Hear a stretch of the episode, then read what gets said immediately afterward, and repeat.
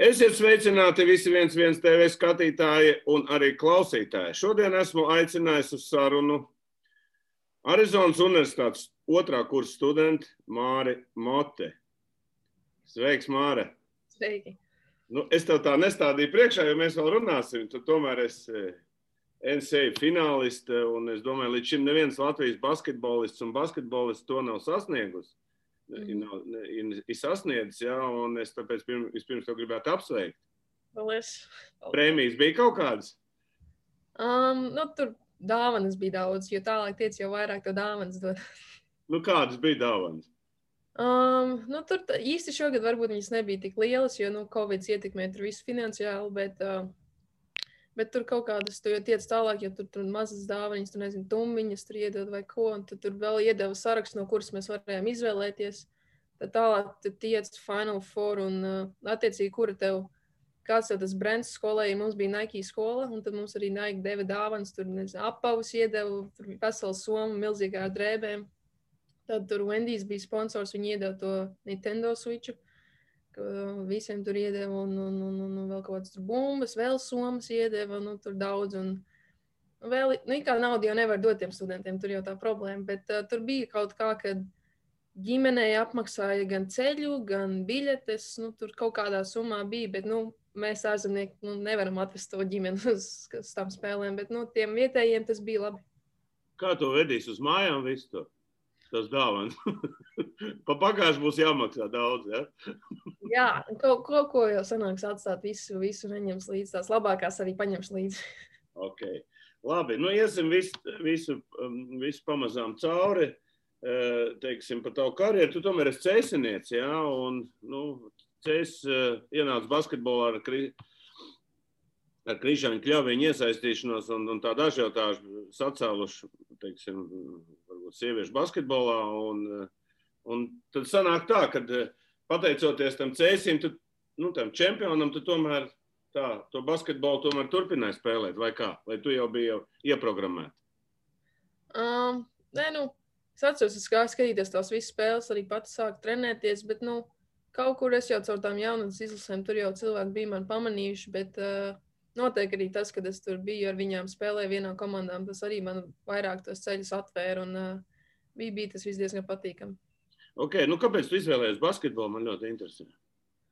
Uh, es nezinu, man padevās. Es atceros, es gāju skatīties, kā man teica, tur gāja spēlēt. Man uh, mammas brālis spēlēja, un es tur, tā kā, tā, kā viņiem beidzās spēles, tur aizgāju tur pamātāt bumbu. Man pagalmāja grozs un teica, slēgt dāvināt ar bumbas. Un, uh, Man iepatikās, man labi sanāca. Tur jā, pagalmā mīnusu spēlēju. Man viss teica, ka man labs metiens ir. Un, uh, un tad jau deviņos gados arī aizgāju trenēties uz cēsīm un sapratu, ka nu, tas ir mans sports.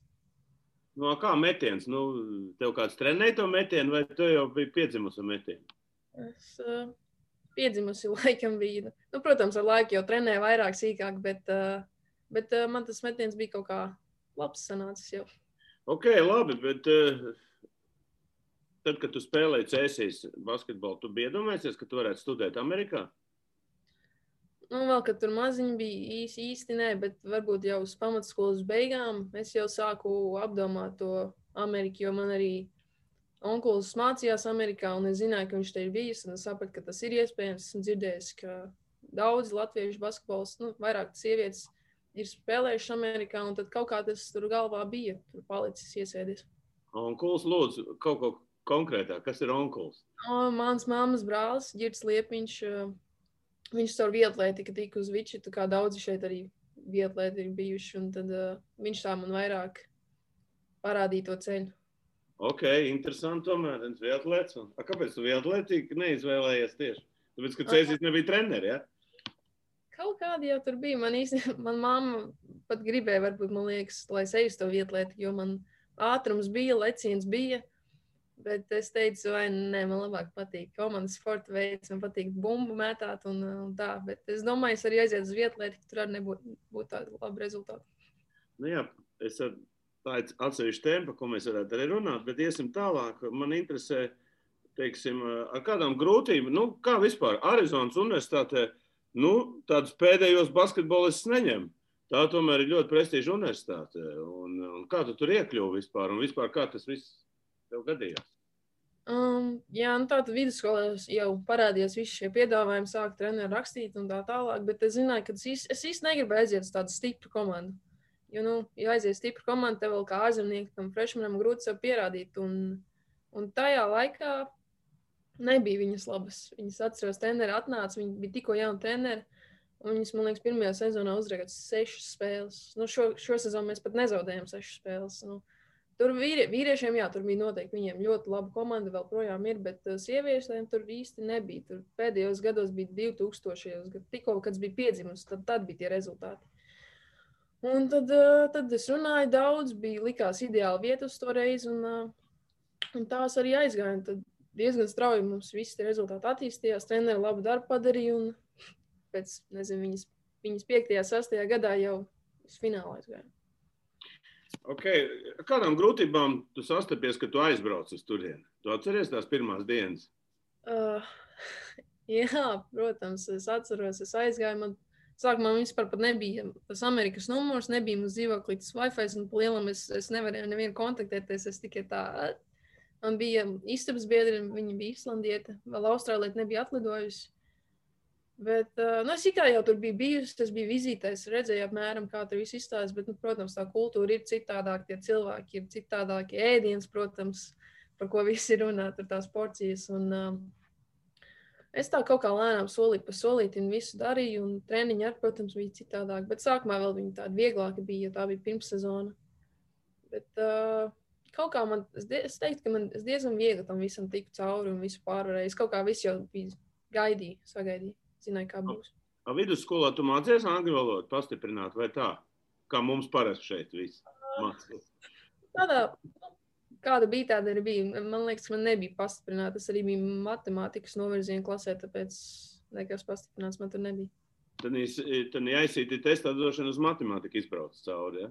Uh, Īsnībā, jā, bet manā valodā arī bija ļoti, man angļu ļoti labi bija, ko man teica tie visi treneri, bet uh, man matemātika padodas labi, un tur man bija bišķi vairāk punkti.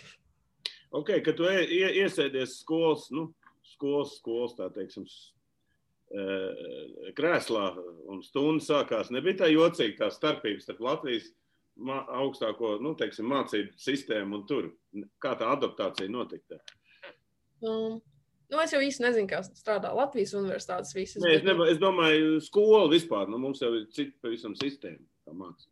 Uh, nu, nu, tur es nezinu, vai nu, tur tas sports ir, protams, tur viss ir citādāk, un tās sēkas ir milzīgas, un studentu skaits. Tas arī bija diezgan lielā skolā, tāpēc man liekas, tur man bija 40, 50 tūkstoši skolēni. Tāpēc man klases īsti nebija mazas, tos savus klases biedrus nemaz, es vēl projām nezinu viņiem vārdus. Bet, nu, ir tur bišķiņ citādāk, bet baigi var, var teikt, tur varbūt labāk. Nu, man grūti spriest, es īsti ne, nezinu, kā ir Latvija. Nu, neesmu bijis Latvijā. Tu starpību nejūti, ne, neizjūti, ja? Jā, nu, es zināju, kā tur būs. Es filmas esmu redzējis, var teikt, un uh, runājis ar citām latvietēm, kas tur bijuši esmu, un neko tādu baigi neizjūtu. Izstāst mums Latvijas nākošajiem studentiem, kas grib studēt, cik tādas studijas viens, viens gads izmaksā, piemēram, nu, vai vērts trenēties eh, teiksim, nu, līdz kādiem 19 gadiem, lai iestātos? Cik vien, viens gads maksā tev apmācību? Uh, nu, tas, protams, katrai skolai citādāk ir, bet man ir liela skola un man liekas, tur bija 60 tūkstoši. 60 tūkstoši gadā, ja? tad reiz 4, 240 tūkstoši pēc būtības. Ja? Jā, tur diezgan... vecāki ir ietaupījuši. Jā, un vēl tur attiecīgi vēl tur viena grāmata tev tur maksā vēl 100, 100 dolāri, un, un, un vēl, ja tev online, tad vēl tur maksā klāt, tur diezgan tās visas cenas ir diezgan augstas. Jā. Tā kā, nu, ir, bija vērts cēsīs spēlēt basketbolu. jā, jā. Ok, labi, iesim, iesim tālāk eh, par, par, tomēr par jūsu universitāti, par to, nu, pirmajās, pirmajā gadā tu tik vairāk spēlēt, eh, tas, ar ko tas saistīts bija nekā šo sezonu? Mm, es nezinu, es pagājušajā gadā atbraucu. Es neko baigi tādu īpašu nedarīju. Es trenējos, centos dabūt savu vietu. Zināju, ka treniņi nelaidīs daudz tos freshmenus laukumā, bet uh, kaut kā man tās iespējas parādījās. Arī atšķirība viena ir tāda, ka ir tādas konferenču spēles un nekonferenču spēles. Un sākumā ir nekonferenču spēles. Un Tāpēc, ka mūsu konference ir tā saucamā Power 5 konference. Mums, man, es uzskatu, ka starp sievietēm mums ir vislabākā, stiprākā konference.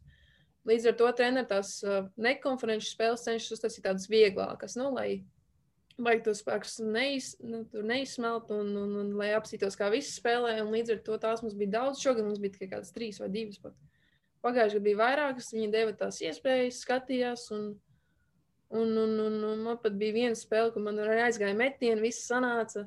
Notraumējos uz vienu brīdi, bet arī notraumējās citi spēlētāji vajadzēja aizsardzības spēlētāji. Un, uh, no tām rezervistēm man bija vislabākā tā aizsardzība. Un, un tad tā viņa arī sāka vairāk dot, bet uh, nu, uz beigām atkal bija tas, ka viņi ir vairāk treneri, kas ir, ja tu kļūdies, tu sēdi malā. Un, un, un, tad, un tad jau arī tu sāc spēlēt bišķiņu ar bailēm, jo tu zini, ka nu, kaut kas notiks, un tad sēdēsi malā. Un, un tad, nu, bet tikai tā sezona bija normāla priekš pirmā gada, un šogad es īsti nezinu, nedēļu īsti iespējas. Un, Bet bija arī ļoti stipra komanda. Mums, mums tiešām bija ļoti daudz talantīgu spēlētāju. Un, nevar jau visu teikt, ah, ko tu man te nelaid laukumā. Bet nu, spēles mēs uzvarējām, tāpēc neko jau nevar pārnest. Kā izskatās tagad no tām visām meitenēm, tur tam top 5, 6, kas spēlē, kāda iet prom? Paliks mm. vieta, teiksim, vairāk iespējas spēlēt nākušā sezonā. Uh, nu, divas meitenes draftā tika. Viena pat bija izvēlēta trešo numuru kaut kad ceturtdien bija drafts. Un, un, un, un kaut kas, bet man liekas, pārējais tur palika. Bet, uh, varbūt neesmu padzirdējis. Es, es vairs Arizonā īsti nepalikšu. Esmu iestājies transfer portālā. Ah, tā! Tā Jā. ir tā jauna. jauna nu, mēs neviens to nezinām. Tā, tas bija noslēpums. Ja? Nu, īstais noslēpums. Nē, man liekas, tur kaut kas bija uzrakstījis Latvijas sporta centrā. Bet, jā, es pēc sezonas trenerēju pateicu, ka nu, tomēr nepalikšu. Tāpēc, kad netiek spēlēt, ja? Jā, un es arī sapratu, ka es redzēju tos nākamos spēlētājus, ko viņi ņēma, un tur bija līdzīgi manam stilam, bet, nu, jau, jau tādi vairāk attīstījušies spēlētāji, un es sapratu, ka, nu, viņi nav tā treneri, kas dod vairāk tās iespējas jaunajiem spēlētājiem, viņi labāk paņem jau gatavus no transfer portāla un to spēlē, un tad sapratu, ka, nu, bija labi, bet, nu, priekš, priekš tā basketbola tā nebūs man tā pareizā vieta. Nu, labi, pastāst kaut ko par jaunu universitāti. À, nu, vēl man nav. Es vēl transfer portālā esmu. Man katru dienu tur tur ir, ir, ir idejas. Ir idejas, jā, tur ar dažiem treneriem vairāk runājas, jo esmu tā vairāk, jau, ja man kaut kāda jauna tur raksta, es jau vairāk tā saku, nu, labi, nē, nē, vairs tas tā sarunas baigi jaunas negribu tur veidot, bet uh, nav viegls process. Pirmajā dienā, kas iestājos, man jau visu dienu zvana, zvana, daudz arī redz vienkārši atus no Arizonas, un, oh, tad jau tad jau varētu pamēģināt. Palīdz tā, tas fināls palīdz tev? O, noteikti, jā, noteikti palīdz. Bet nu, es saku, daudz, daudz treneri pat nezina to manu spēli. Tad viņi vienkārši redz, oh, tas fināla komandā, un tad jau pazīšu. Bet es vairāk. Tā jau vajag vēl meiteni, ja? jā, jā, jā, bet es tur runāju arī ar treneriem, kas mani jau pirms es uz Arizonu aizgāju. Viņi jau man tā kā skatījās, un es ar viņiem runājos. Un, nu, vēl ir daudz ko domāt. Pie, pie latviešiem tuvāk gribi? Nu, es nezinu, kur labāk. Man vajag vienkārši, lai ir tas spēles laiks, ir, ir labas attiecības ar treneriem, lai es saprotu tos trenerus. Un, nu, varbūt kaut kur jau ir tuvāk pagadās tie latvieši, un tas jau arī labi ir. Ok. Tātad, nu, kā teiksim, ar to Covid, kā jums gāja vispār kopumā? Nu, mums jau viss ir ciet, mums pat praktiski trenējās ļoti rets, rets profesionāļi, tikai bērni. Un vispār, kā ir Amerikā šobrīd? Uh, te īstenībā es teiktu, diezgan brīvi visi ir arī, man liekas, tik daudz arī dabūjuši to vakcīnu. Un, uh, visi brīvi, tu vari iet ēst, tu vari iet izklaidēties, un galvenais tā ma to masku paņem. Un, uh, es teiktu, ka uz vienu, varbūt īsu brīdi bija tā stingrāk, bet nekas nebija pilnībā aizvērts ciet. Kad es atbraucu atpakaļ pavasarī, jā, es atceros, tur bija viss aizvērts ciet, bet tur cilvēki kliedza, teica, nu kā, kā un kā, un tu visu atvēru, jo ekonomika vajadzēja, lai tur viss strādā un iet. Un, Viss diezgan brīvi, bet, nu, ja tu esi atlēts, tas studentu atlēts, nu, tad nemaz tik brīvi īsti nebija. Nu, katru rītu testējies un saproti, ka nu, nevar īsti iet ārā, jo, nu, ja nu kas tu tagad zaudēsi, tu vari ietekmēt komandu un likt visiem tur divas nedēļas sēdēt un zaudēt sezonas daļu. Un tāpēc, nu, normāli Amerikā visi brīvi dzīvo, bet nu, tiem atlētiem ir bišķiņi jāievēro vairāk lietas. Nu, ko, viņš parunāsimies par Marta trakumu, tu tomēr apspēlēji divas meitenes, kas arī divas latvietas, kuras bija, ja? Uh, pirmo es skatos, tu esi apspēlējis Texas AM, ja? Aegis komandu, ja? Nu, viņi pat bija augstāk izlikt pa jums, jūs diezgan brīvi apspēlējat. Nu, varbūt pastāst, ko, ko tu Annai Dreimanai teici pēc tam.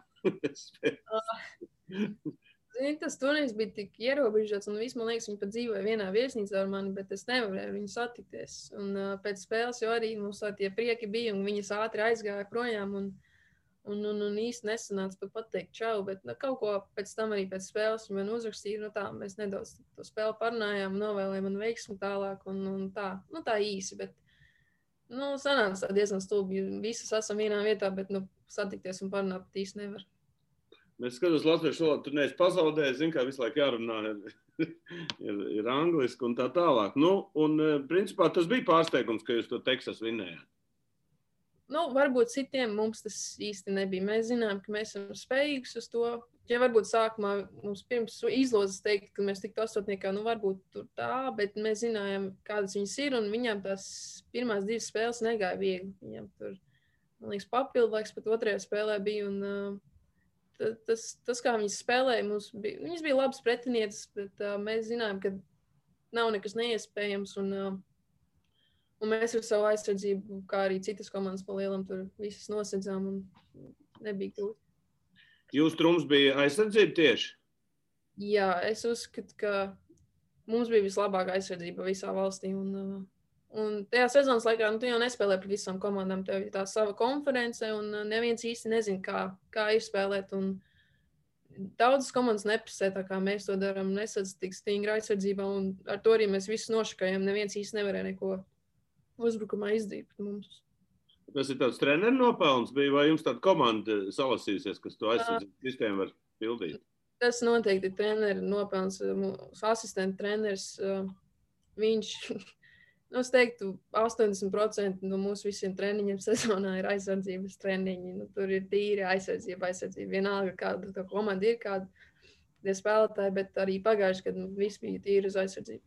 Kā, kādas sistēmas jūs pielietojat? Vairākas aizsardzības sistēmas, vai cilvēks, cilvēku pressing zonas kaut kā? Mēs, mēs vairāk uz cilvēku, cilvēku, un mums arī mēs esam atstrādājuši pressingu ko daudz komandas nevar pārvērt. Man arī pēc tam man uzra, uzrakstīja, teica, jā, sezonas laikā neesam iemācījušās pārvērt to presingu. Un, uh, mēs vairāk to cilvēku, cilvēku tādu agresīvu aizsardzību cenšamies. Nu, zonu mēs varbūt dažādi patinējam, bet, nu, nezinu, varbūt divās spēlēs uz kādām divām minūtēm esam izmantojuši. Vairāk mēs tā presējam pa visu laukumu. Double teams vai kā jūs spēlējat? Vai... Uh, īsti ne, varbūt ja presingāts, nu, cenšamies, lai tas saspēles vadītājs nedabūtu to bumbu, lai tur kāds cits, ja kas nemāk driblēt, tur ņem un pār. Vienmēr atrod tādu, ja? jā, jā, jā, lai viņi tur sāk to uzbrukumu. Un, uh, bet tā mēs vienkārši tur baigi visās tur piespēju līnijās stāvam palīdzību un visu. Un, uh, bet nu arī komanda gudra aizsardzībā nebija arī tā, ka visi tikai iemācīja paši jau arī sapratām un uh, izjutām to spēli un tā aizsardzība sanāca. Nu, jūs jau spēlējat Elite 8, un tur atkal viena Latvijas priekšā Aleks Gulbi. Ja? Jā. Labi, arī ar viņu kontaktējaties, arī vai tā? Nesanāca? Jā, viņa, viņa man ļoti tuvu draudzene, mēs arī pēc tam zvanījāmies. Un, Patusēt aizgājāt? nu, ne, nevarēja, jau nevarēja.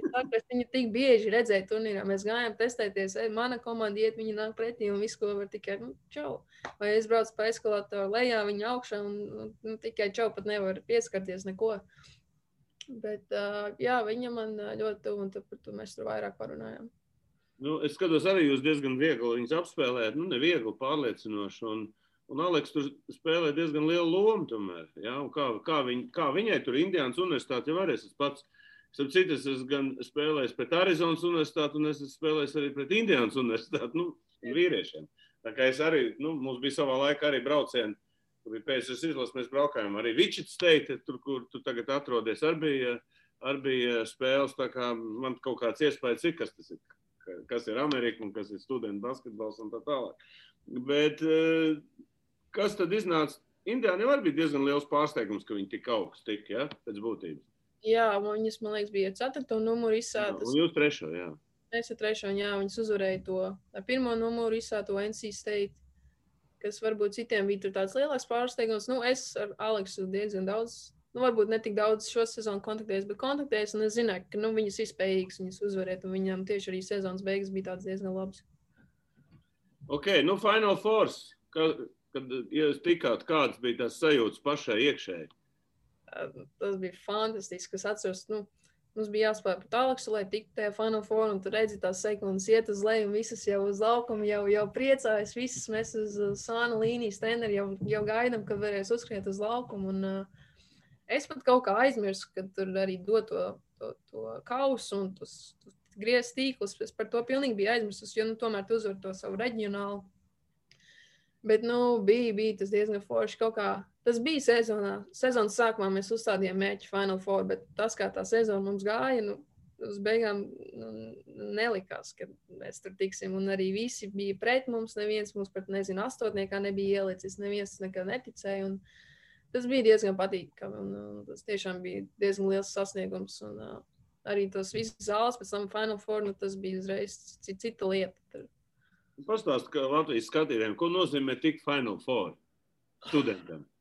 Tas Basketbolistam. ir, tas ir kaut kas vienreizēji. Nu, es, es saku, es arī, es, cik esmu skatījusies to basketbolu, nu, vienmēr tur tās labākās komandas, tur Yukon, sievietēm, Baylor un viss vis kaut kas, kas tur, nu, palielam katru gadu ir. Un, Un es saku, vis, nelikās, wow, tiešām mēs tur esam, nu visas acis ir uz mums, tās Final Four spēles, nu skatās visi, tur ir visi NBA spēlētāji, skatās sieviešu NBA spēlētāji, skatās, es saku, mums bija mūsu līderi, par viņu tur Twitterī visi tur Tur Kris Pauls kaut ko rakstīja, un vēl kaut kāda amerikāņu futbolista. Tur uh, Magic Johnsons pat uzrakstīja par viņu tur tvītu, un tad likās, wow, nu visas acis tiešām ir uz mums. Un, uh, nu, ja būtu vēl tie skatītāji pieļ, atļaut pa visu zāli, tad, protams, vēl būtu citādāk, bet, nu, tas ir kaut kas fantastisks, un uh, Amerikā visi zina to NCA, un visi zina, un, ja tava komanda tiek, nu, tad arī visi zina tavu skolu, un, un visi par tevi runā, un tas ir kaut kas tiešām tad jau iznāk svarīgāk ir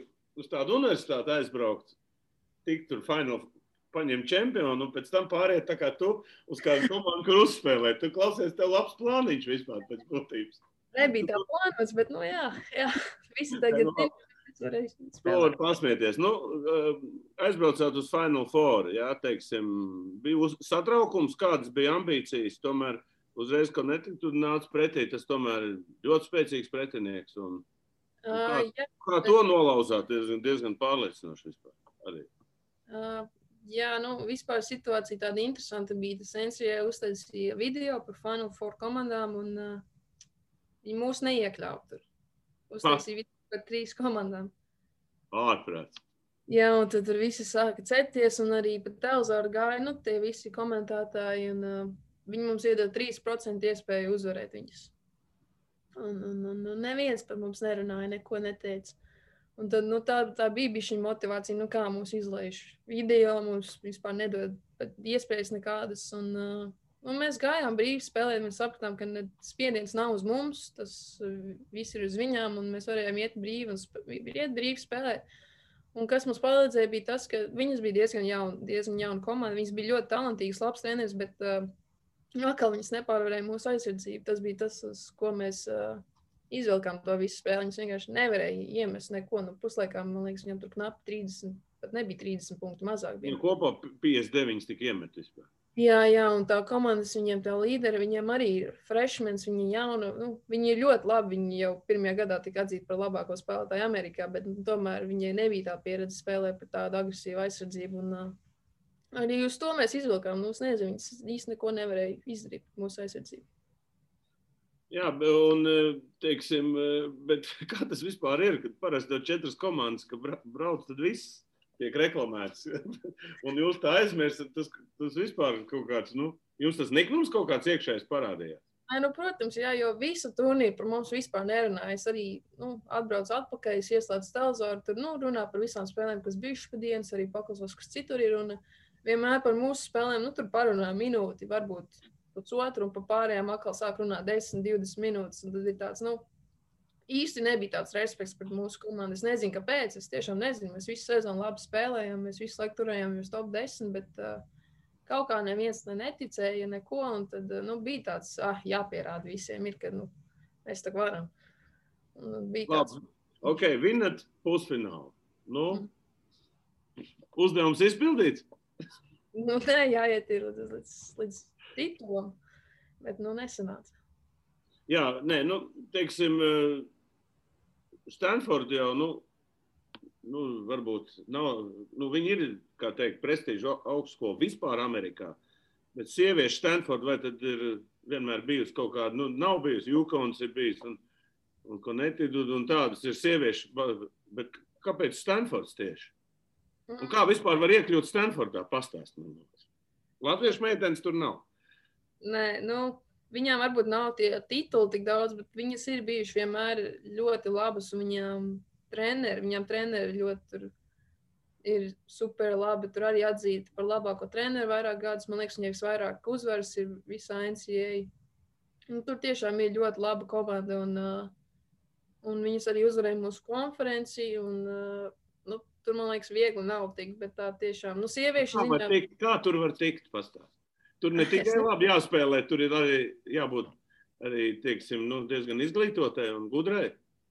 Uh, nu, gan jau, Stanforda, man liekas, tāda diezgan uh, augsta līmeņa skola ir. Bet, nu, es, ne, es nezinu, es neesmu tur tikusi, bet, nu, cik es skatos, nu, protams, treneri jau neskatās tikai uz to, cik tu labi spēlē. Viņi arī skatās, kāds tu cilvēks esi un kā, kādā, nu, kādas kultūras tu nāc, vai tas ir labs, vai tev, vai tev arī mācies vai nē, jo viņam tas ir ļoti svarīgi, ka tev ir arī laba izglītība un uh, ka tu vienkārši tā ne, nenomet ar roku to mācību, vai nu, es tikai tā, lai nokārtot tos eksāmenus. Ne, viņiem arī svarīgi, lai tev ir labs atzīmes. Un, uh, Tu varbūt esi redzējis dokumentālu filmu Netflixā iet par šo skandālu, kā tika vi- vietas bagātajiem. Nē, es redzēju tādu, ja? Ne. Nu, es tev atsūtīšu, noskaties, lūdzu. Tur, nu, žēl, ka tu neesi redzējis, es tev būtu uzdevis pāris jautājumus, bet tā kā tu neesi redzējis, tad, tad atliksim. Ja? Arī Stanford tur ir iejaukts. Tad, nu, nu, labi, tas ir cits tās. Bet jums bija pēdē, pēdējais uzbrukums bija jums jā, finālā. bija, bija mums. Nu, bija kaut kāds eh, teiksim, uzdevums, kā uzbrukt, vai tur bija diezgan tāds hauss bišķiņš. Um, nu, zinājām, ka bumba būs uh, mūsu līderei rokās. Un, man liekas, to jau zināja visa, visa valsts, zināja, ka tā būs. Un, uh, Devām viņai to pēdējo metienu. Un tomēr arī Tendra teica, ka viņa bija tas iemesls, kāpēc mēs bijām, kur bijām. Viņa viss vis komanda bija uz viņas pleciem. Un, nu, ja kādam būtu tas pēdējais metiens, tas būtu viņai. Viņai arī tā lielākā iespēja, lai iemestu. Un, uh, es nezinu, es tajā brīdī vienkārši skatījos, kā, nu, nu, kas, kas būs, kas būs, kas būs. Es pat īsti pēc tam tikai apstājos, kas tur īsti sīk notika. Es tikai redzēju, bija metiens, trāpīja pa stīpu un, un, un, un nebija. Un viņa guļ zemē un viss tā otrs komandas skrien un priecājas. Un mēs tikai, ah, nu, nu tik tuvu, tik tuvu. Kas ģērbtuvē notika pēc spēles? Klusums. Pilnīgs klusums bija. Bet, uh, nu, tik varbūt nu, pārdzīvojumi, jo nu, tiešām tas bija viena metiena attālumā. Nu, Bumba pieskārās stīpai. Nu, nu, nu, nu, šī tik te un būtu mēs tur priecātos un būtu mums tituls. Bet uh, treneri arī atnāca teica, ka nu, nav ko pārdzīvot. Mēs tiešām tikām tālu. Un, uh, Tālāk pat nekā mēs paši bijām uz, uzstādījuši to mērķu sezonas sākumā. Un, uh, šeit viss nebeigsies. Viņi mēs centīsimies tikt atpakaļ un visu. Un, un, un, un visiem pierādījām, ka nu, reku, ne, esam mēs spējīgi būt tur būt. Un, un, un, nu, protams, bija jau bēdīgi, ka nu, pēc tādas spēles nu, tik tuvu un tomēr nekā. Nu, labi, atgriezieties Arizonā, kā jūs tur sagaidījāt. Uh, jā, mums bija autobus speciāli tur uzrakstīts tur kaut ko congratulations un viss tas. Un, uh, Tur pēc tam mums eskortēja, tur policisti uz ielām bija fani. Viņi nu, apzināja autobusu, fani bija ar plakātiem, tur rādīja. Mēs aizbraucām uz futbola stadionu, un tur sagaidīja arī fani. Bija tribīnēs, nu, protams, nebija baigi daudz, jo tas covid, bija orķestris, un bija skolas prezidents, tas atlēta daļa prezidents, pilsētas mērs bija. Un, un, jā, tur diezgan, diezgan forši mums tur viss sagaidīja, visi tur aplaudēja, visi tur mums parādīja, un, un, un, un bija diezgan patīkami. Tādas izjūtas, man liekas, ir grūti vispār dabūt tādas. Ja? Jā, jā, jā. Nu, jums jau Arizonā ir arī ļoti populārs amerikāņu futbols, beisbols, arī Diamondbackers ir, jā, un tu skaties? Patīk kāds sporta veids. no- Es kamēr vispār sapratu tos notiekumus, bet es atceros pagājušajā gadā skatījāmies to amerikāņu futbolu. Un patreiz īstenībā mums tā komanda nav laba. Tagad tur arī nomainījās viss treneru kolektīvs, man liekas, un viņi kaut ko sāka veidot. Bet es pastījos, bija interesanti. Bet diezgan, diezgan garas tās spēles. Nu, es, es ne, neesmu bijis neviena pilna spēle uz vietas, jo man liekas, viņas tur četras stundas. Un, un beisbols arī bija aizgājis tieši beigās, jo man komandas biedri meti to pirmo metienu. Un tad es tur pastāstīju. Trāpīja viņu virsū. Jā, jā, viņi tur malciņā patrenējās, viņi tur atļāva patrenēt. Jo tur jau ir visādi, es atceros, porziņas metas ir, kas tik nav metas, bet tur ir tādi, ka metuši vispār aizmet kaut kur 5 metrus tālāk. Jā, jā, jā. Bet viņi arī paņēma, paņēma solīti tuvāk, viņi nemeta tieši no vidas, viņi atnāca višķiņ tuvāk. Un uh, tad es skatījos, bet nu, tā arī, man liekas, mēs tur vēl, vēl trīs stundas tai spēlē bija jāiet, mēs jau aizgājām projām. Jums arī augstskolā ļoti daudz, arī Lebrons ir spēlējis divos sporta veidos. Tev arī mm. bija tāda iespēja, ka tu varētu arī kādā citā sporta veidā vēl piedalīties? Um, nu, es jau tikai visu dzīvi basketbolu spēlēju, bet man komandas biedrina viņa, viņa spēlē gan basketbolu, gan volejbolu. Viņa nāk, tagad sāks trenēties volejbolā. Šogad viņa netrenējās volejbolā, jo viņām tur sezona sākās vēlāk, un kaut kas viss iekavējās. Tad viņa tikai visu gadu to basketbolu spēlēja. Bet, uh, Viņai ir tas, ka viņa tas dubultsports, viņa tagad sāks volejbolu, un tad atkal pussezonā basketbolu sāks. Un, nu, viņa teica, ka ar laiku viņa tomēr izlems, kuru tur pilnībā visu sezonu spēlēs. Nu, tas ir diezgan grūti. Okay, kāds, eh, kāds tev būtu sporta veids, piemēram, softballs? Varbūt, varētu trāpīt ar, ar, to, ar to. Es domāju, ka varētu trāpīt. Jā, bet, varētu, jā. Es domāju, ka gan jau arī iet uz vietu, kas iet. Es ietu vai nu skriet, vai nu lekt, kaut ko tādu darīt. Vai arī, jā, vai arī, ja man labāk padoties, tad es ietu uz pludmales volejbolu. Man patīk pludmales volejbols. Nu, skaisti. Paldies, Mārta, par šo sarunu. Godīgi sakot, es esmu viens no tiem, kas eh, diezgan aktīvi intervēja visu, kas notiek Amerikā mūsu studentiem. Jo tāpēc, kad, nu, Tu jau pareizi pateici, ka 60 tūkstoši gadā ne, nu, Latvijā tādas naudas nav cilvēkam, lai varētu samaksāt pa vienu gadu. Ja? Un Latvija nav bagāta. Amerika tā ir Amerika, tur maksā tur tā nauda, tā ir cik nauda. Nu, citiem, ja? mums tāda nav. Tā kā es tev novēlētu, kā teikt, to, tos trešo un ceturto kursu parādīt savus individuālās, beidzot savu individuālo meistarību.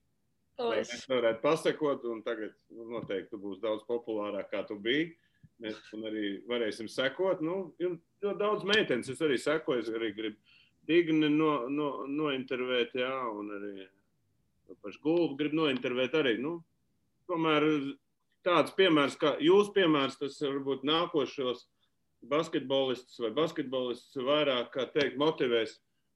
Jūs piemērs motivēs to iet to pašu ceļu. Tas ir tas galvenais uzdevums. Jā. Labi, paldies, Mārā, vēlreiz. Un tad Veiksim. Paldies. Padod ziņu, ka tev kaut kas interesants tur ir.